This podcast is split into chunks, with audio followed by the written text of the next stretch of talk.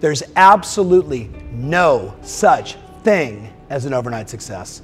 You show me someone that has had a meteoric rise in their career, and I will show you a person that has put in years, if not decades, over and over doing the things that gave them the power, that allowed them to elevate their career and suddenly have a voice, the success they want.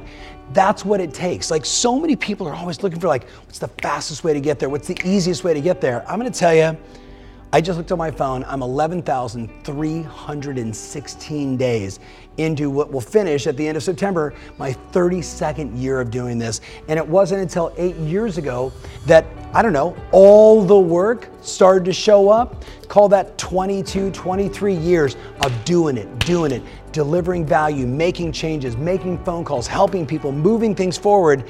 And then suddenly you get recognized.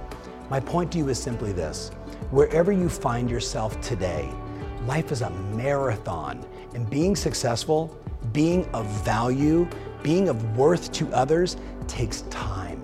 It's about you looking in the mirror and asking yourself, how can I just get 1% better in this piece of my life or in this piece of my business? And then setting the time aside to get better, to improve. And then you know what happens?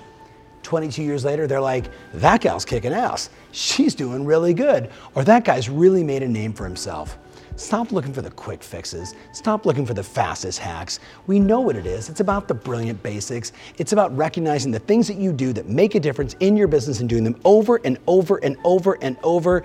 And even when you don't feel like doing it, you do it anyway. It's called scaling yourself by doing the brilliant basics.